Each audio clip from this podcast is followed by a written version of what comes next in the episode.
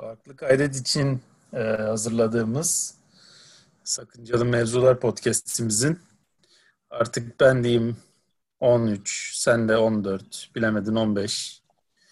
İnci bölümü. Bilmiyorsam 16. o kadar o kadar olmaz herhalde ama bu, bunlardan biri. E, bölümüyle beraberiz. E, Selim tekrar aramızda bugün. Ben Özgün. Kardeşim ben bu ben bu podcast'i bırakalı böyle insanlar saymayı unutmuş ya. Bu nedir ya? 13 ve 15 mi kardeşim? Vatandaşa net bir bilgi verin ya. Bu 16.yi çekiyoruz ama 15.yi yayınlamadık Sel Hocam. Hikayenin özü o. Valla ben, ben böyle podcast'ta kalmam deyip kapatıyorum işte. ben Abi matematikçi adamın hali başka bak. Bütün sayılar var. ya öyle. Asa, Asan senin... sayılı podcast'ı falan diyor. Oğlum iki, kaç haftadır şey yapıyoruz yani. Uğraşıp duruyoruz lan acaba çocuğa ulaştık mı, gelebilecek mi, yok yolda mı, Amerika'da mı, bilmem ne mi falan seninle iletişim halindeyiz. Malum da tabii sevgili dinleyiciler bunları bilemiyor.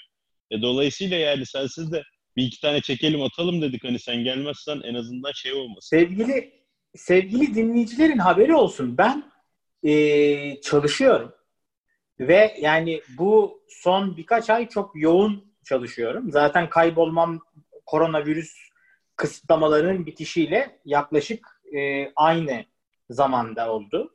Çünkü bizim yani benim bir sürü yaptığım işler var. Öyle olunca e, zaman ayarlamak çok imkansız oldu. Hatta hani bunu da işte böyle bir saat 11'de gece kaydediyoruz. Ben bunu kapatıp kaldığım yerden çalışmaya devam edeceğim.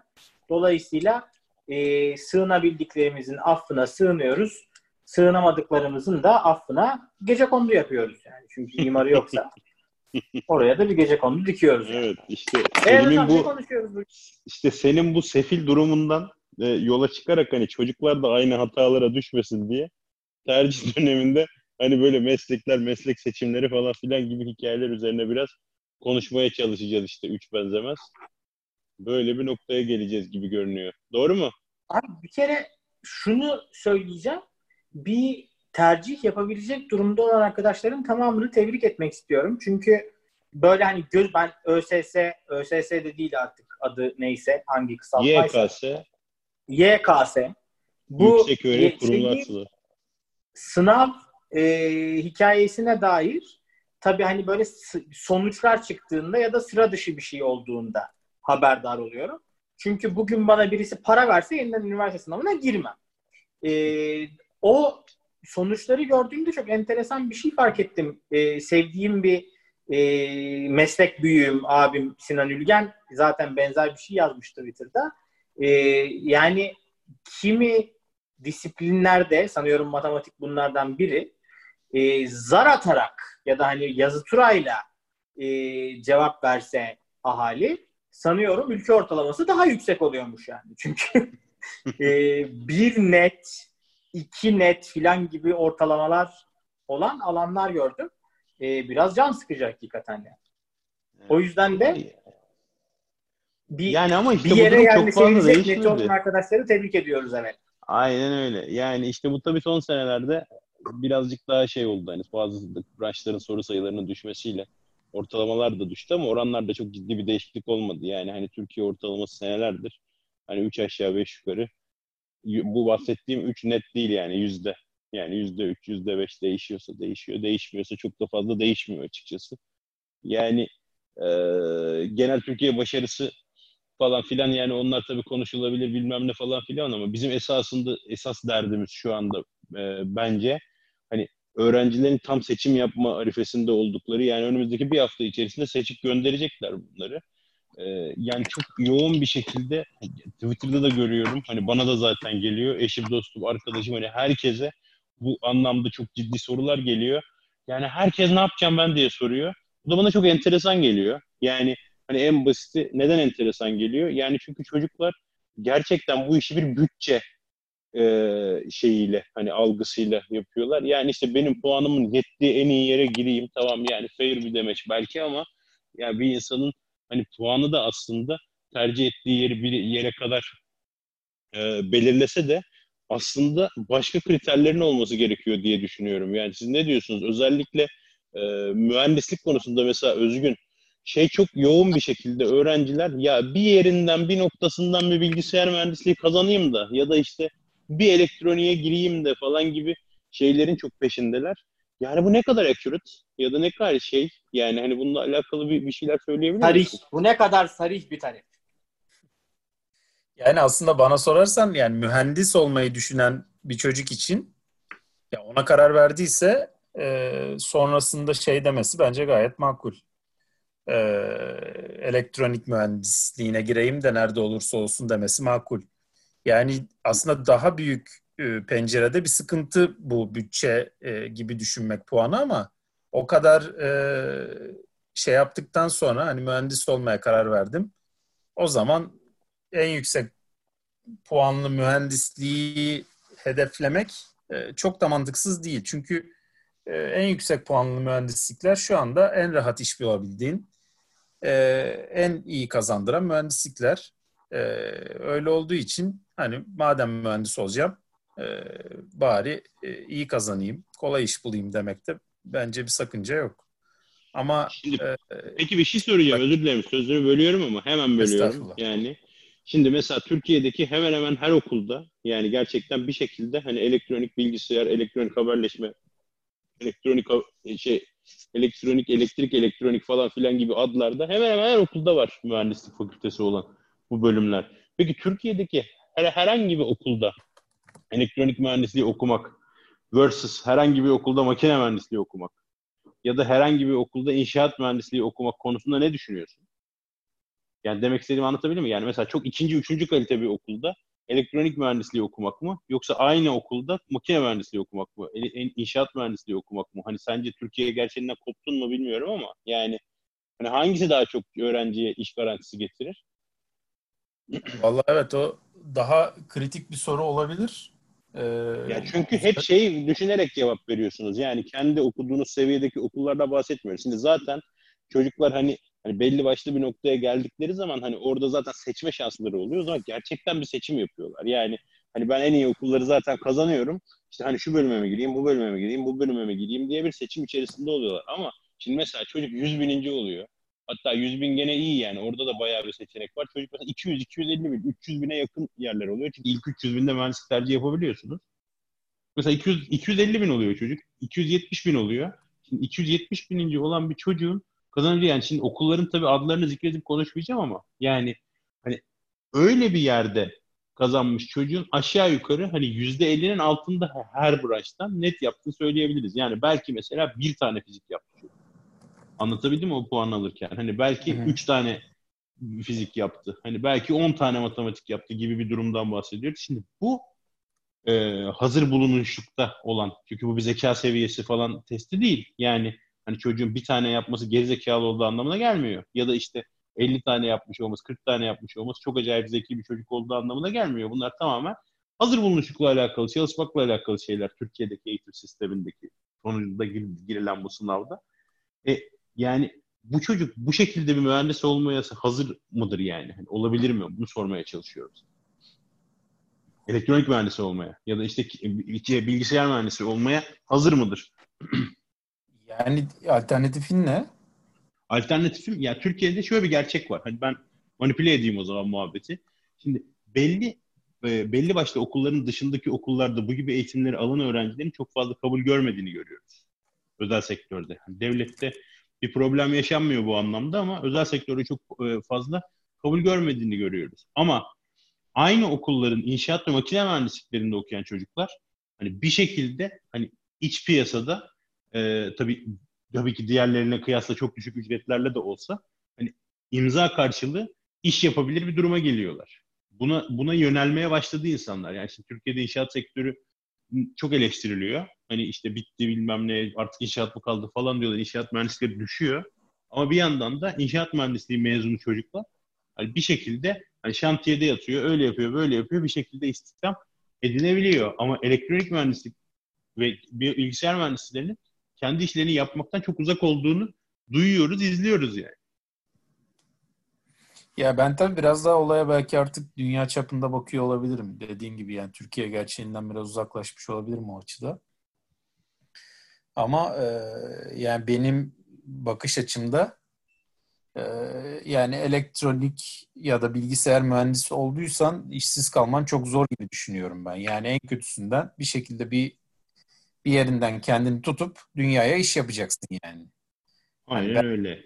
Şeyimden ya ben öyle kurduğum için kafamda onları tercih Aha. edebileceklerini söylüyorum ama hani onu yapmaya kadar da yetkin değilse çocuk hani o zaman gerçekten işe yaramaz yani.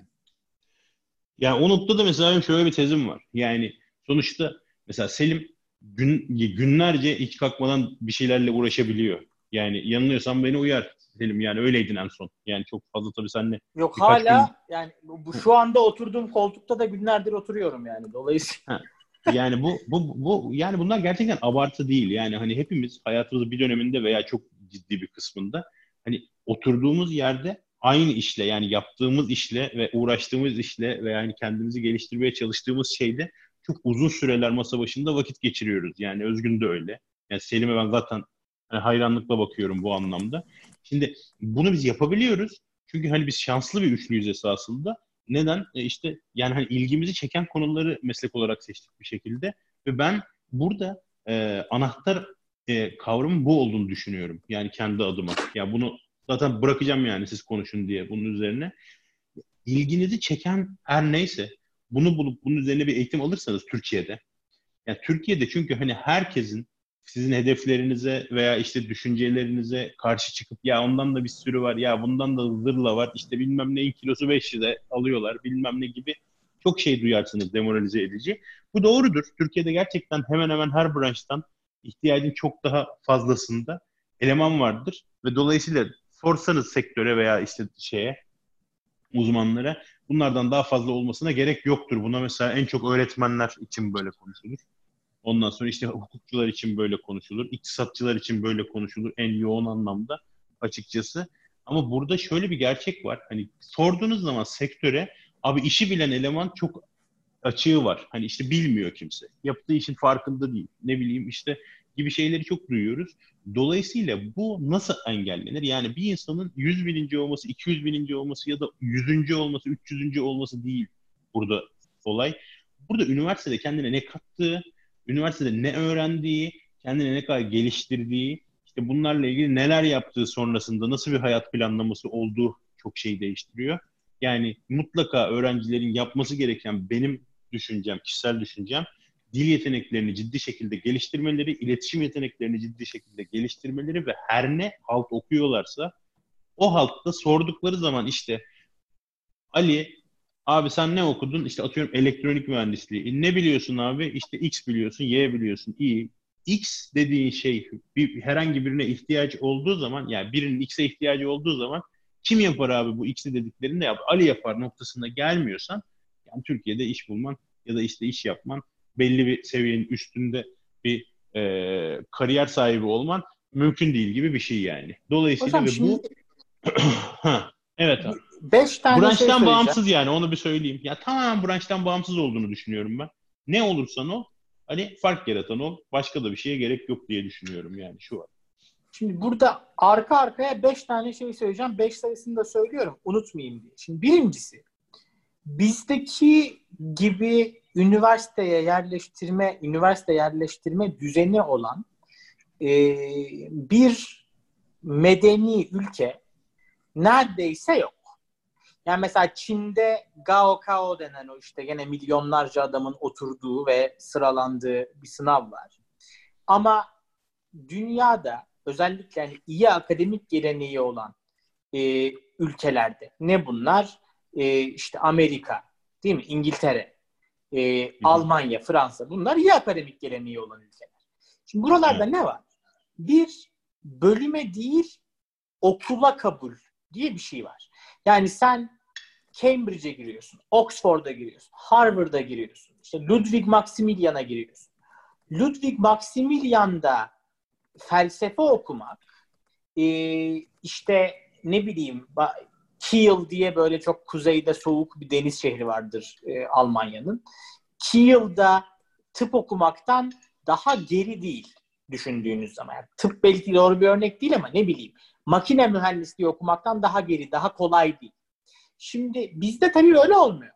Yani 5 e, sene önce kurulmuş ve binasına bu sene taşınmış bir devlet üniversitesinde bilgisayar mühendisliği okumak kuvvetle muhtemelen en yüzü düzgün bir üniversitede matematik okumaktan, fizik okumaktan, e, işte başka hani daha başaltı bir mühendislik nedir onu bilmiyorum. Onu okumaktan e, daha yüksek sıralamayla mümkün oluyor. Değil mi? Yani verdiğim örnekler branş itibariyle tutmayabilir ama genel mantığı itibariyle tutuyordur.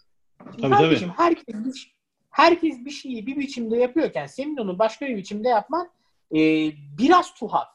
E, şeylerin Rusların filan böyle çok komik tasarımlı uçakları vardır. Yani hani herkes iki kanatlı işte her kanatta iki motor olan uçak yapmış. Ruslar mesela Sovyetler işte burnuna takmışlar, ardına takmışlar, beş kanatlı yapmışlar. Yani ne oluyor? Uçmuyor. Yani uçuyorsa da daha zor uçuyor. Neden? Çünkü bir dizayn çözümü var. Değil mi? Yani e, bir arabanın dört tekeri olmasının, dört tekerli arabaların üç tekerli arabalardan daha popüler olmasının, işte bisikletin, uçağın, tabağın, çatalın belli bir formatı olmasının bir, bir sebebi var. Bu sebep ne? Kardeşim bu diğerleri içerisinde çeşitli değişkenlere göre yani bu maliyet olabilir, performans olabilir, işte üretim e, ebatı olabilir değil mi? Ama optimal olan ya da optimale yakın olan bu. Bizim önemsediğimiz değerlere göre. E şimdi bizim bu düzende ve başkalarının başka düzende ilerlemesinin sebepleri var.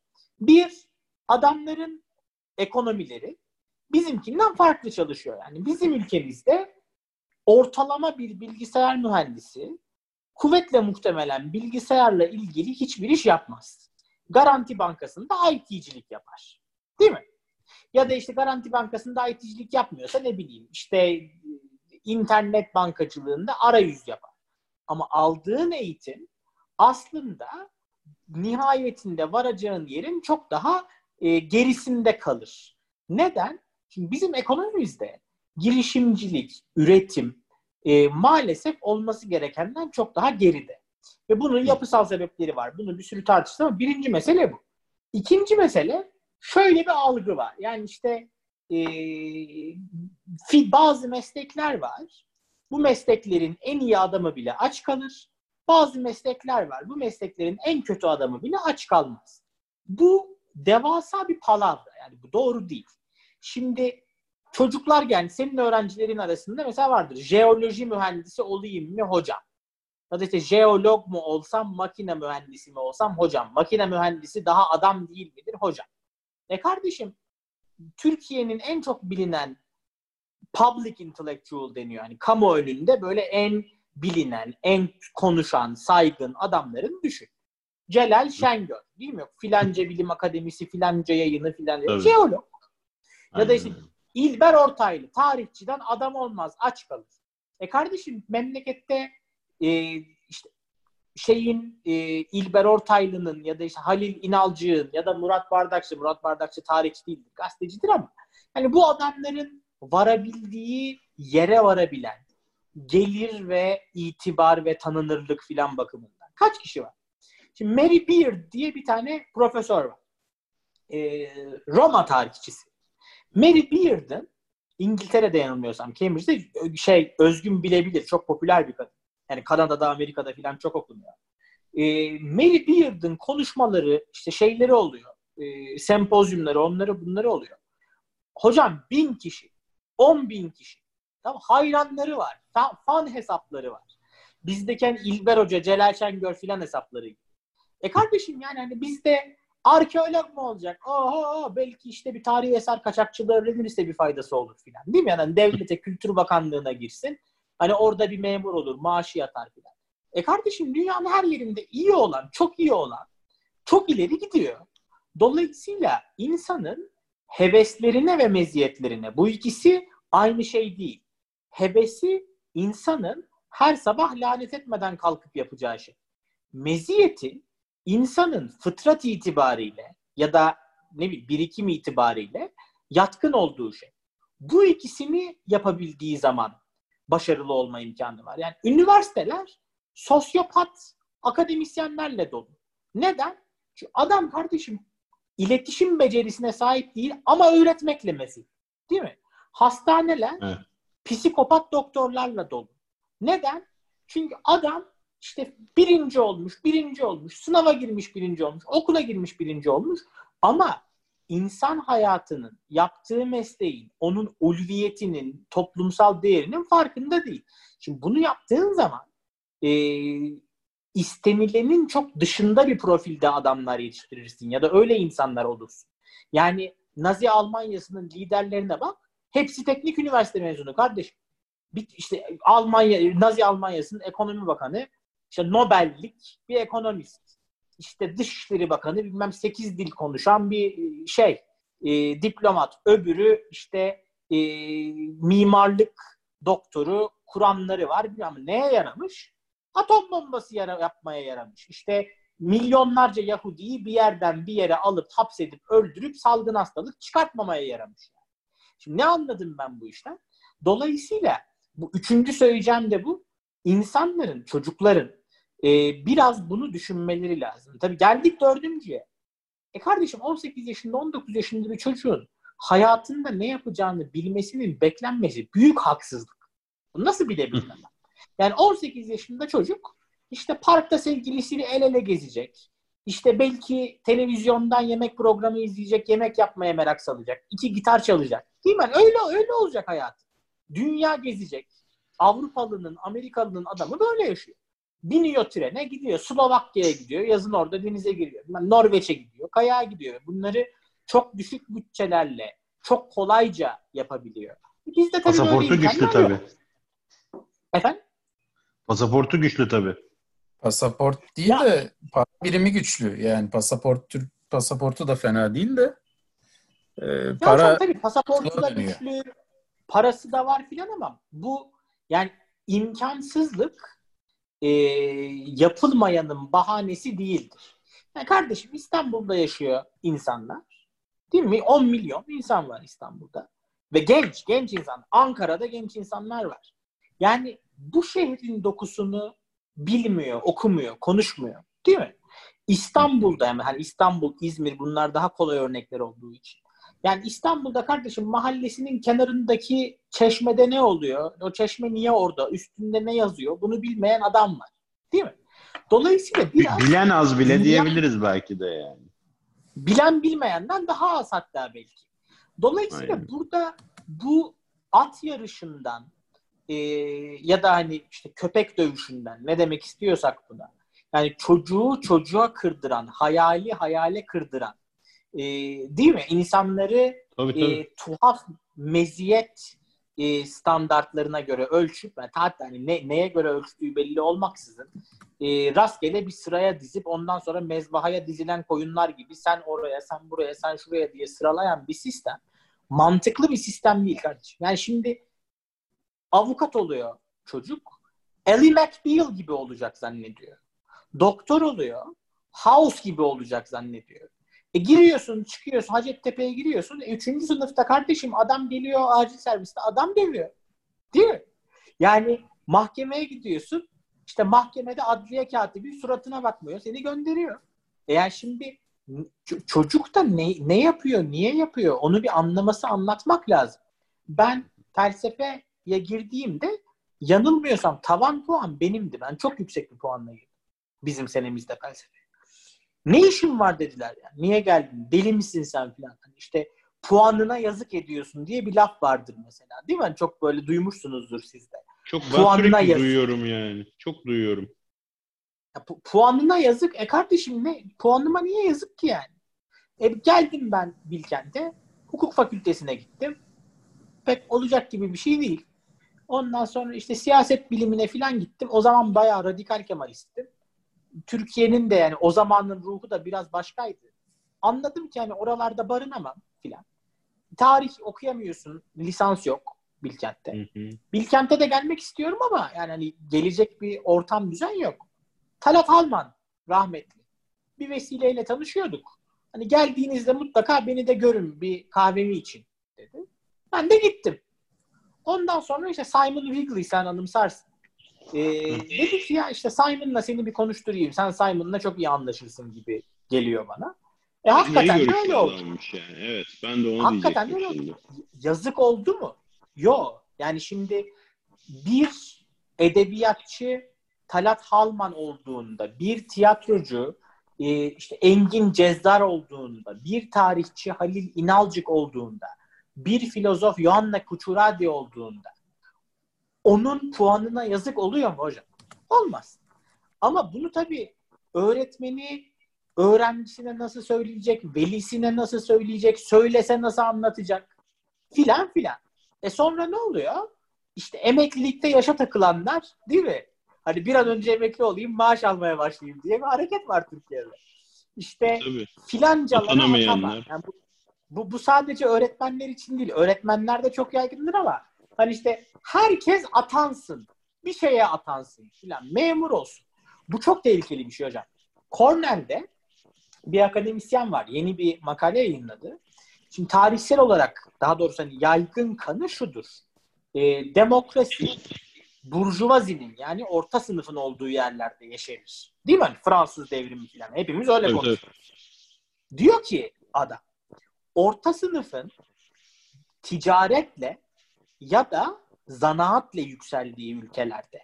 Yani adam işte bunun en iyi örneği şeydir. Necdet Eczacıbaşı. Yani adam eczacılık hmm. okumuş. Gitmiş eczane açmış. Ondan sonra hani büyütmüş büyütmüş. Hop Eczacıbaşı Holding. Ya da işte Şarık Taralar, Sezai Türkeşler filan. Yani hani işte mezun oluyor teknik üniversiteden. Filanca mühendisi değil mi? Al İsa Kalaton'la Üzeyir Garik. Filanca mühendisi. Ondan sonra hani o işi yaparak sermaye biriktiriyor, itibar biriktiriyor, büyüyor, burjuva oluyor. Tüccarlıktan para biriktiriyor. Bizde öyle değil hocam orta sınıf. Bizde nasıl? Devlet memuriyeti ya da şirket memuriyetiyle. Memuriyetle orta sınıf oluyorsun bizim gibi ülkelerde. Ve Yapının memuriyetle orta sınıf olan ülkelerde ne oluyor?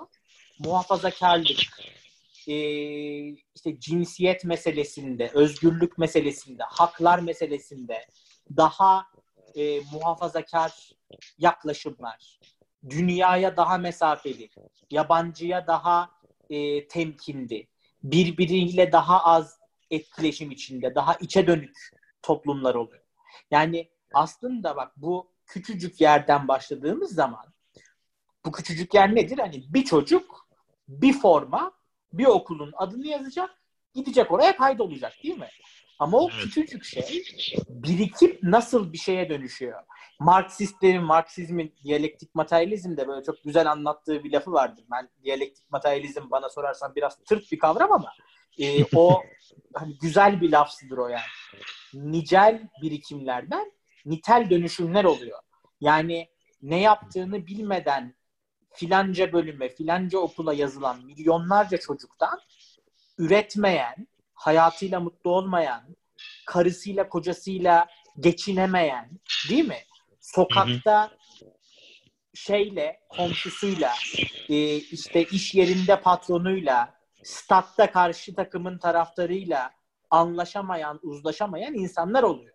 E ne oluyor? Sonra yaşayamıyorsun birlikte. Yani bu buradan buradan bile oraya varılıyor aslında. O yüzden de ben lafı çok uzattım. Şunu söyleyeyim.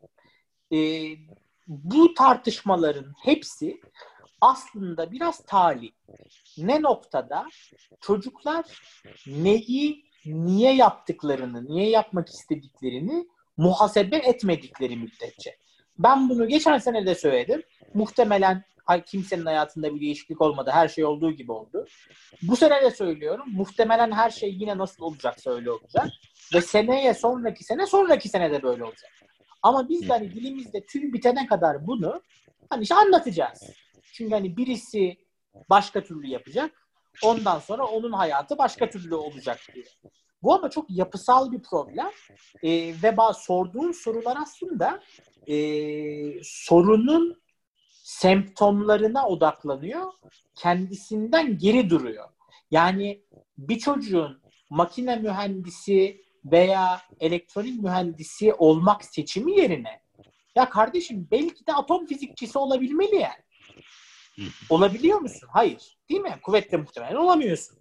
Bunu nasıl çözeceğiz ya da hani bunu nasıl anlatacağız? O da bir batı başka bir problem. Yani işte bu akademinin, tabii muhabbet... Akademinin sıkıntıları bütün dünyada tabii daha özel diye e, düşün, düşünüyorum ben. O hakikaten başka bir podcast'in konusu olabilir. Atom fizik nasıl olmuş şu anki dünyada diye. e, bilmiyorum belki bu da bir başka podcast'in konusu olabilir. Hani bir adım geriye atıp üniversite okumak durumunda mıyız?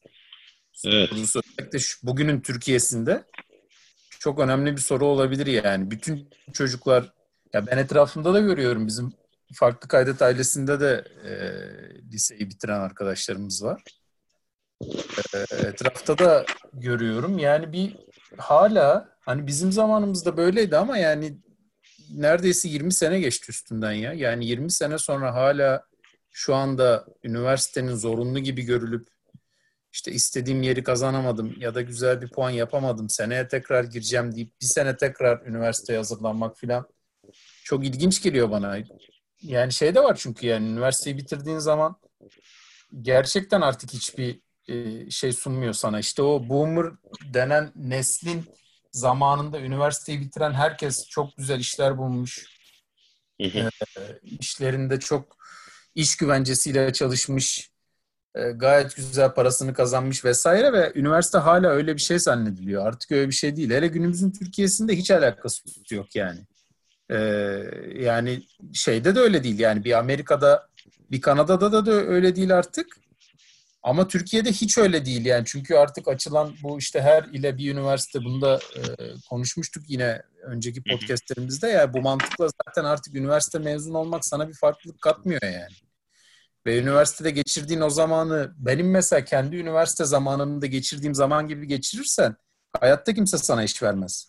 Yani bana da vermemişlerdi. Sana şu anda hayatta vermezler yani.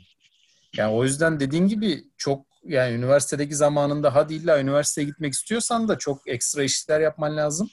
Kendini gerçekten e, farklı olduğunu kanıtlaman lazım işverene ki seni düşünsün. Yani şu anda işverenin hiç öyle bir e, üniversite mezunu olmak yani şey falan yazmaya başladı bazı e, şeye e, işverenler. E, işte Bilkent, ODTÜ, Boğaziçi ve İTÜ mezunu filan gibi.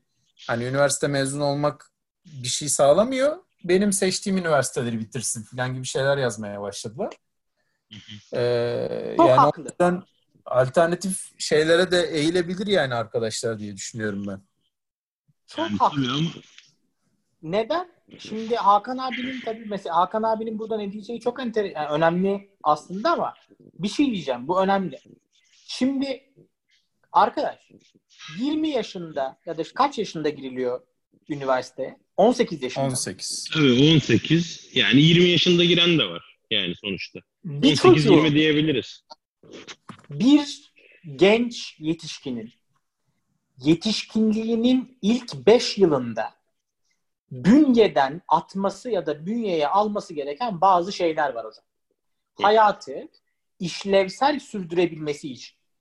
Yani bir adamın o işte ya da bir kadının o dört sene işte girip çıktığı dört sene var ya o dört senede yani bir sahip olmadığı bir beceri geliştirmesi lazım. Bir insana bir insanla sevişmesi lazım.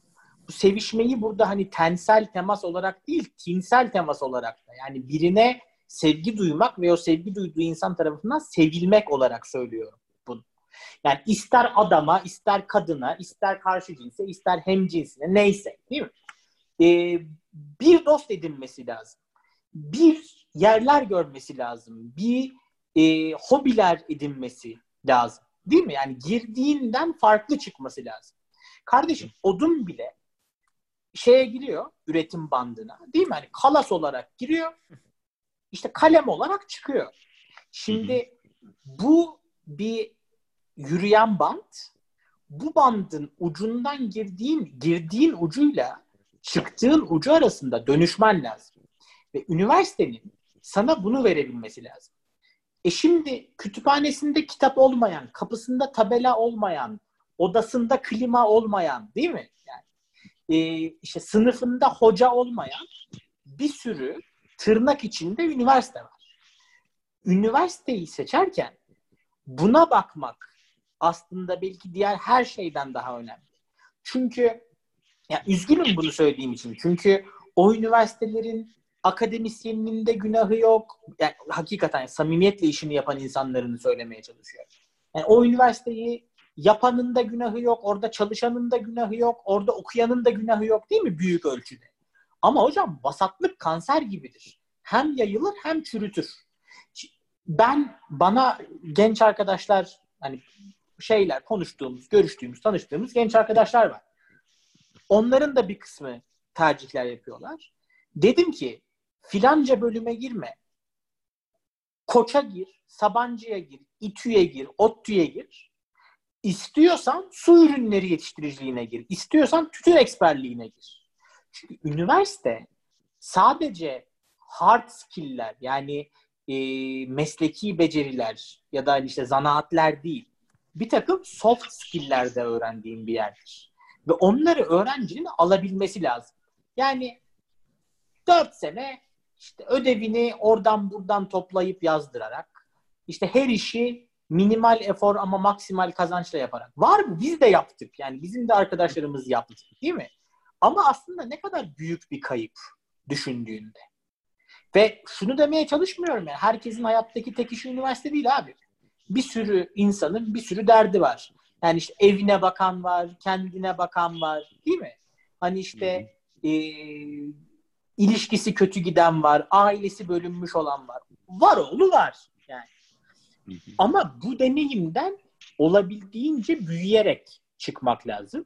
Ve ne yazık ki üniversitelerimizin kahir ekseriyeti bu büyümeyi e, destekleyen değil, hatta çoğunlukla köstekleyen yerler. O yüzden de bunu da çok iyi düşünmek lazım. Yani Koç Üniversitesi'nde e, en böyle muteber olmayan şey nedir? Koç Üniversitesi'nde botanik okumak, e, işte filanca bir taşra üniversitesinde e, moleküler biyoloji ve genetik okumaktan daha mantıklı, daha feasible bir hayat yolu mudur değil midir? Bence daha feasible bir hayat yoludur. Siz ne diyorsunuz bilmiyorum ama.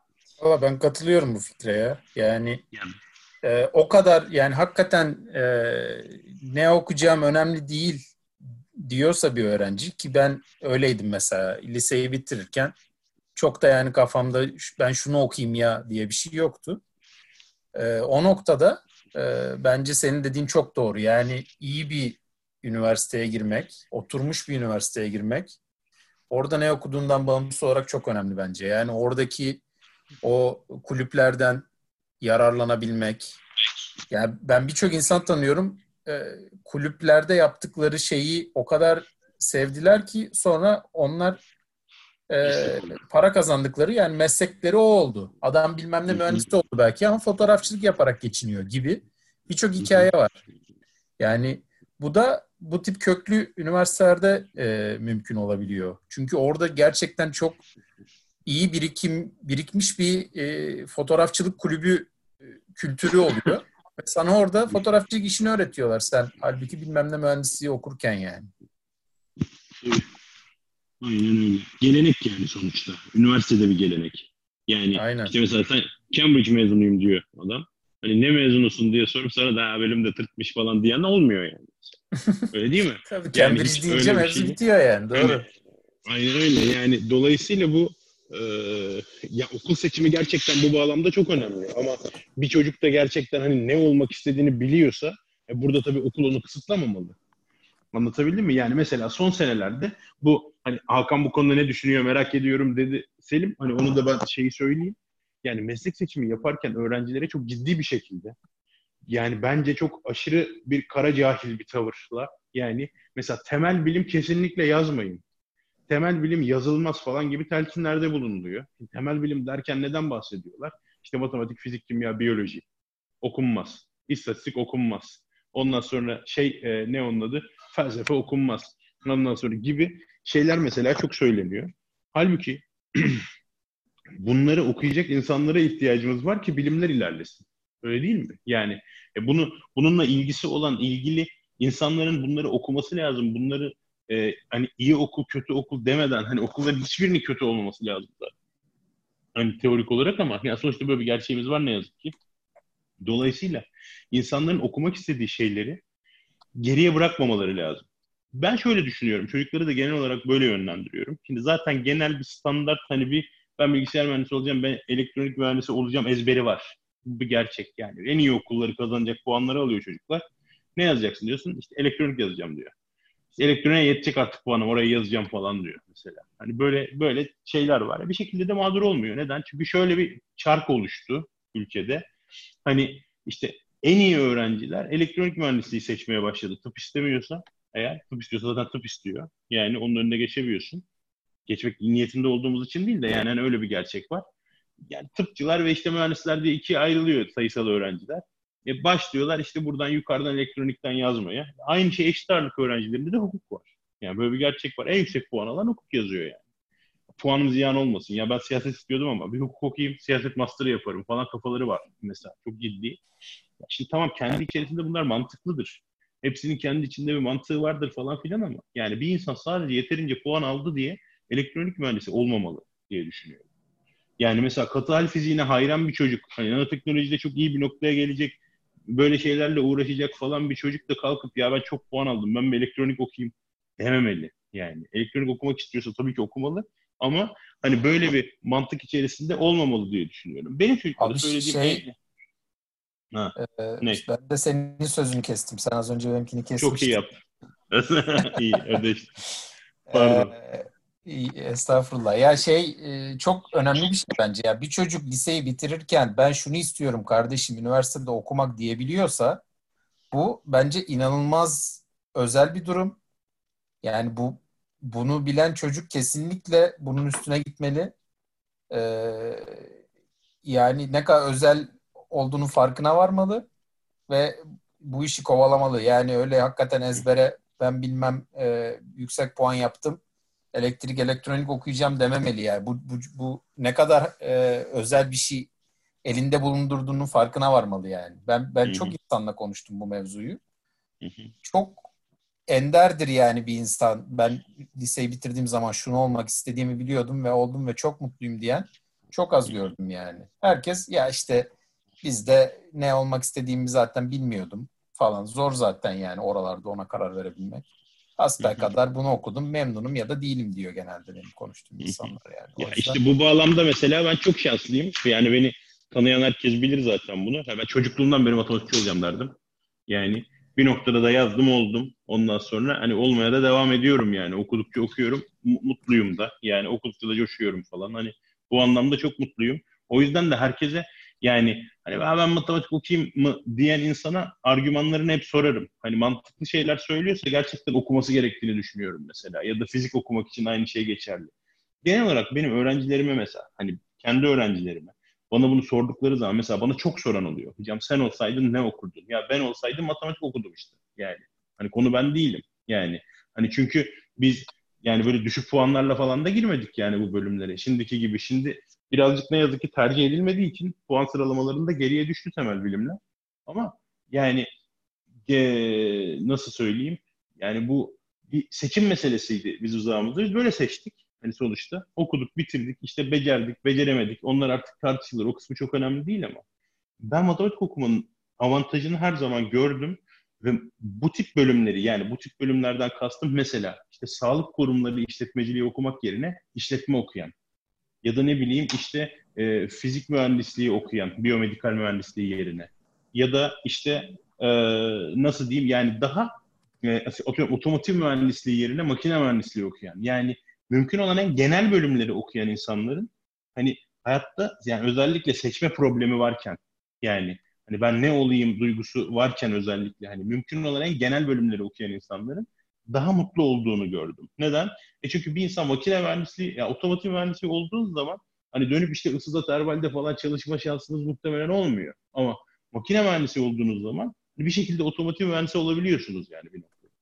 Ya da işte ne bileyim hani işletmeci olduğunuz zaman hani sağlık kurumları işletmeci de olabiliyorsunuz. Eğitim kurumları işletmecisi de olabiliyorsunuz ama bunları lisans bölümü olarak okumak için çok fazla spesifik bölüm var Türkiye'de diye düşünüyorum özellikle. Yani o yüzden hani ter- tercih konusunda kafası karışık insanlara hani bahset adı geçen bölümler arasında en genel hani en çok dallanıp budaklanabilecek bölüm hangisi ise hani onu seçmelerini tavsiye ediyorum ben genel olarak. Ama tabii yani hani bunlar pratikte yani gerçekten pragmatik söylemler. Yani hani çünkü çocuk bir hafta sonra tercih yapacak, bir okula gidecek ve hani buna dair bugüne kadar hiç düşünmedi. Hani bu, bu bir hafta içerisinde düşünecekse ancak söyleyebileceğimiz şeyler. Halbuki hani işte çağın gereklilikleri nelerdir bir, bir insanın işte bundan 10 sene sonra hayatını kazanabilmesi için hangi kazanımları en azından asgariyle hani toparlaması lazımdır falan filan gibi sorulara yanıt aramıyoruz yani şu anda.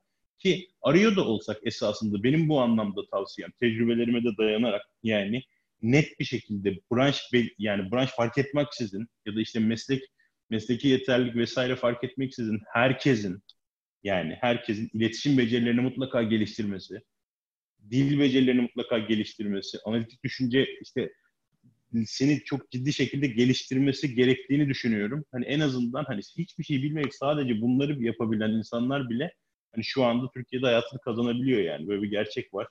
Bunu görüyoruz. Yani her yerde karşılaşıyoruz falan. Çünkü düşünebilen insana gerçekten çok ihtiyaç var. Ee, bu tip yeteneklerini geliştiren insanların başarılı olacağını düşünüyorum. Yani istediğiniz şeyi ne yapmak istiyorsanız abi onun peşinden koşun diye düşünüyorum yani ben. Böyle tavsiye vermeyi düşünüyorum açıkçası şu anda. Zaten ya bir de şunu devam et Özgün sen. Sen söyle. Ya benim hani kısaca şunu söyleyeyim yani gerçekten bir çocuk bir şey yapmak istiyorsa e, yüksek ihtimal o şeyde de iyi olacaktır. Ve yani hmm. matematik, fizik bilmem ne gibi şeyler e, hani ilk başkışta çok da para kazanamam gibi dursa da e, çok kolay ve çok güzel paraya çevrildiğinde ben çok fazla gördüm. Ya yani, ben bilip de para kazanamayan falan... hiç görmedim. Bak ben sana söyleyeyim bak. Sen öyle söyle. Benim tabii çok eşim, dostum, arkadaşım, öğrencim matematikçi. Yani hani matematik bilip para kazanamayan bir insan görmedim ben. Aynı şekilde fizik bilip fizikçi olmaktan bahsediyorum gerçekten. Yani fizik bölüm bitirmekten bahsetmiyorum. Anlaşılıyor değil mi? Ya da mesela Hı-hı. hani işte elektronik mühendisliği bölümünü bitirmekten bahsetmiyorum ben. Çünkü bir sürü cyberparklar işte teknokentler vesaireler hani elektronik bilgisayar mühendisi çünkü imza karşılığı girdikleri için buralara hani mühendisleri çalıştırıp hani bu insanları gerçekten hani veri analisti olarak çalıştır. Hatta analist bile değil yani hani sadece veri kondüktörü hani girsin, veri girsin falan diye insan çalıştırdıklarını biliyoruz. Yani şimdi bu insanlar mühendis mi? Büyük bir kısmı değil. Anlatabildim mi? Yani buna biz teknikerlik diyoruz aslında akademik olarak. Yani mühendislik daha böyle arge aşamasında yapılan, daha üretime dair bir şeydir. Bildiğim kadarıyla yani buradan ahkam kesiyorum ama yani hani öyle bir şey. Bunu olabilen insan zaten problem yaşamıyor. Yani hani gerçekten dediğin çok doğru. Yani hani biyolojide ben ya benim hani belki dinliyordur belki dinlemiyordur. Hani Hacettepe biyoloji mezunu olup Harvard'da doktora yapmış orada öğretim görevlisi olan arkadaşım var. Yani anlatabildim mi? Yani mesela sen burada sorduğun zaman X bir insana ya Hacettepe'de biyoloji mi yazılır? Manyak mısın diyorlar mesela. Niye? Çünkü Hacettepe'de biyoloji yazan sen öğretmen olur. Lan öğretmen kötü bir şey mi? Değil. Anlatabiliyor muyum? Bir yandan da yani hani öğretmen bile olamazsın. Ya Hacettepe'de biyoloji mi okunur işte ne bileyim öyle bilmem ne mi okunur. Çok fazla var yani. yani. İnsanlar genel olarak tavsiye verirken kendi oldukları ya da olamadıkları şeyler üstünden çok fazla tavsiye veriyorlar ve ben bu işe gerçekten çok canımı sıkıyorum yani. Lütfen çok da fazla etki altında kimse kalmasın. Herkesin aklı var. Yani otursun düşünsün diye düşünüyorum.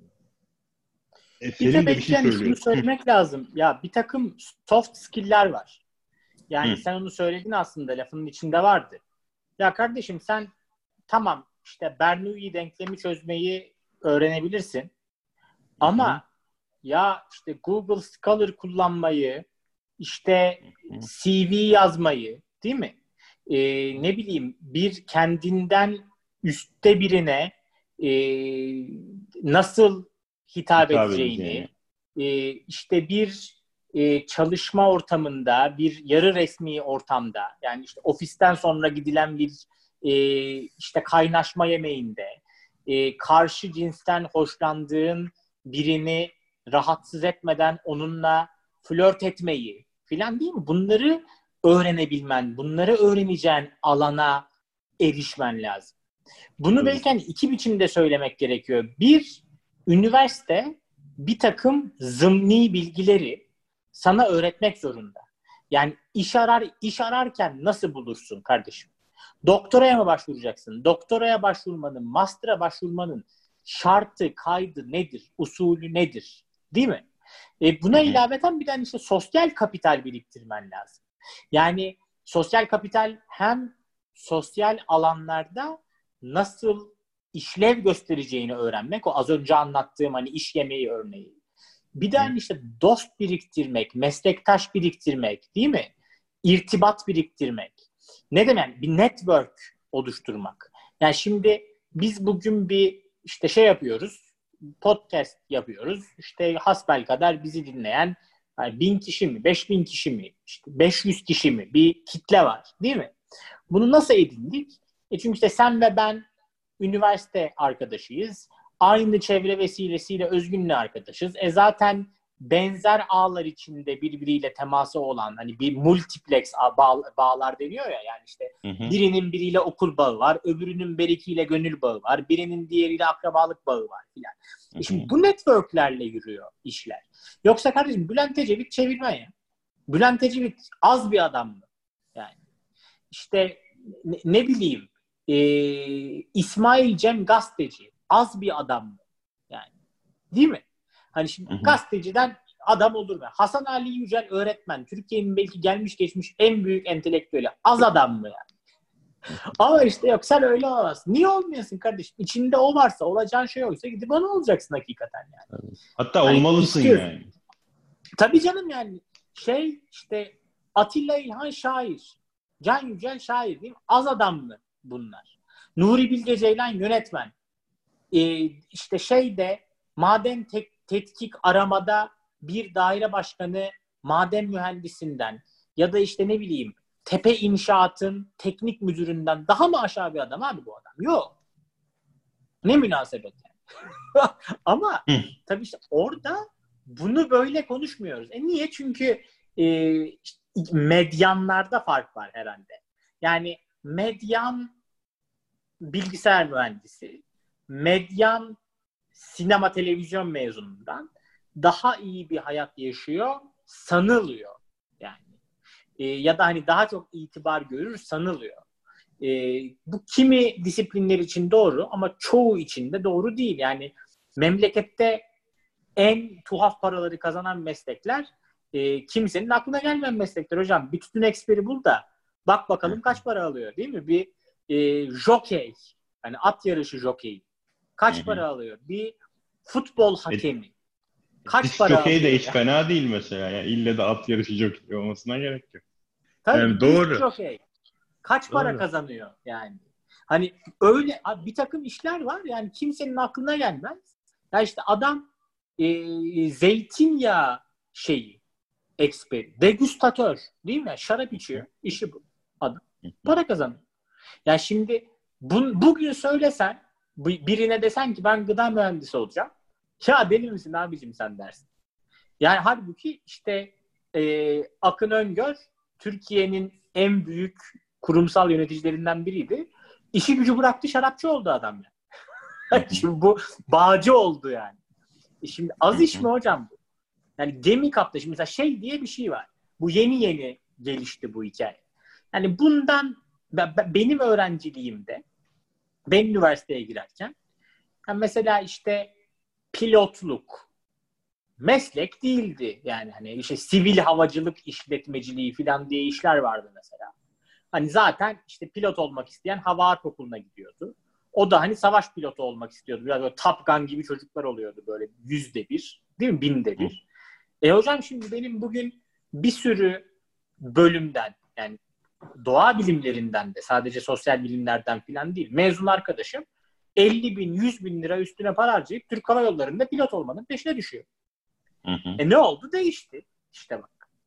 Yani geleceğin mesleği diye bir laf var mesela. Geleceğin meslekleri.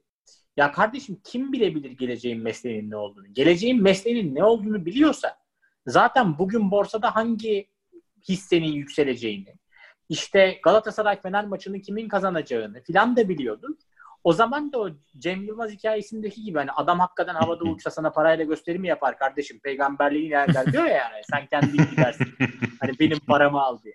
Onun gibi yani Abbas güçlü bu sorunun cevabını biliyor olsa sana bedavaya televizyon programı yapmaz abi. O başka bir şey yapar onunla yani. Dolayısıyla bu bu adam bu adamların da bu, bu bir şey. Ee, Burak Kadercan çok severim. Böyle Twitter'da filan da bizi takip edenlerin bir kısmı onu da takip Hmm. ediyordur. Burak'ın çok Eğlenceli. sevdiği bir lafı var. Burak'ın çok sevdiği Evet bir lafı be, var. beni Burak niyeyse engellemiş yalnız. Ben şey- Kızdırmışındır. ne, Ya da şey- o sana kızmıştır sen ona bir şey Ya yapmışsın. o öyle kız olabilir. kız kızmaya bahane arıyor bir hali var ama onun. Bazı Şey, zamanlarda ellememek lazım. Yani çok üstüne gidiyorlar bazen. Ama Öfke- böyle çok Dememişim öfkeli- demek. Hay şeyi de var ama. Yani şu enteresan bir noktaya geldi program burası ama. Yani hani böyle gerçekten hani durup iş edinip anlatmaya çalışıyor yani böyle bir beyinsiz bir şey geliyor ama ya bak abi o öyle değil falan diye bir müddet sonra tabii deliriyor görüyoruz yani. Allah yardımcı olsun. Di- diyeceğim şuydu. E, Burak'ın çok güzel bir lafı vardır. E, keriz silkeleme. Yani bir takım bir takım sektörler var. Bu sektörler keriz silkeleme sektörleri. Yani o Adriana Lima'nın erkek arkadaşı olan çocuk vardı. El ele tutuşun enerjinizi birbirine verin. diye.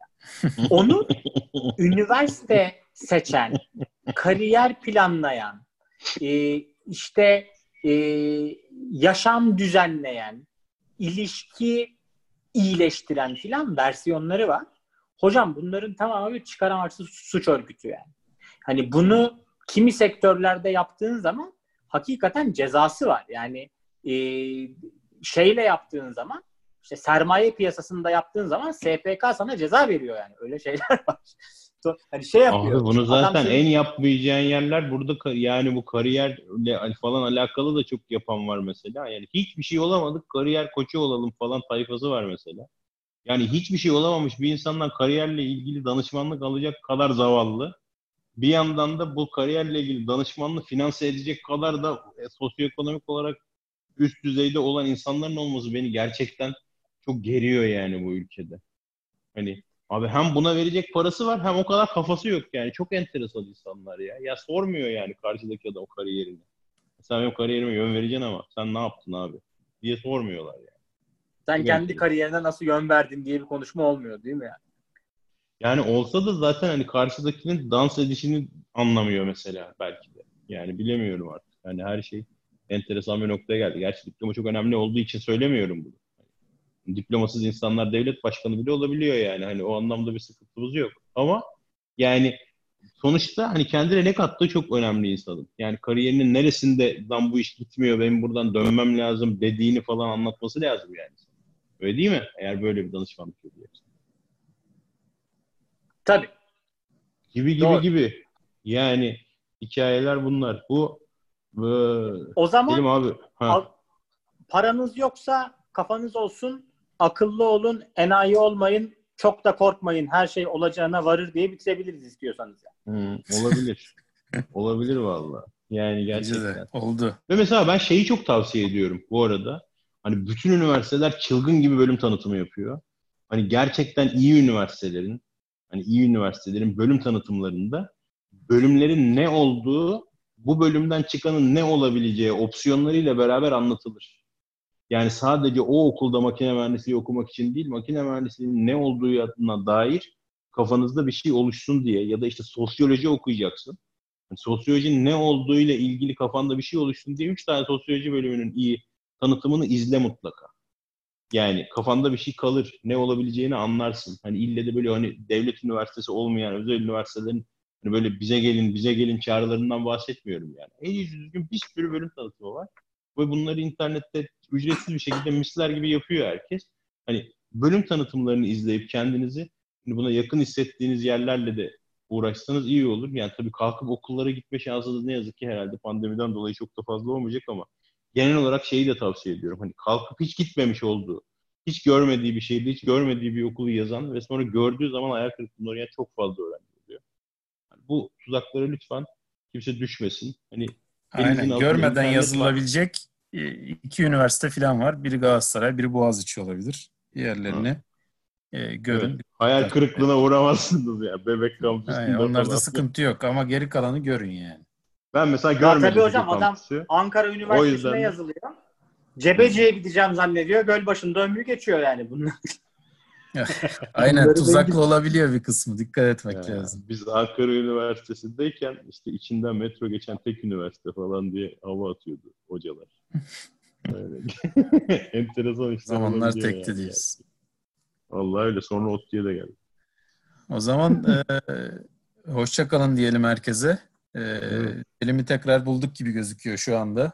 Kısmetse böyle devam. En azından bu, Bu- haftalık. Bakalım haftaya görelim Mevlana. Haftaya ne olacağını bilsem bu podcast'i mi yaparım hocam? Giderim.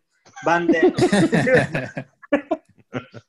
kendi kendi lafına referans vererek akademik dürüstlük ilkelerini ihlal eden adam olarak bu podcast'i kapatıyorum.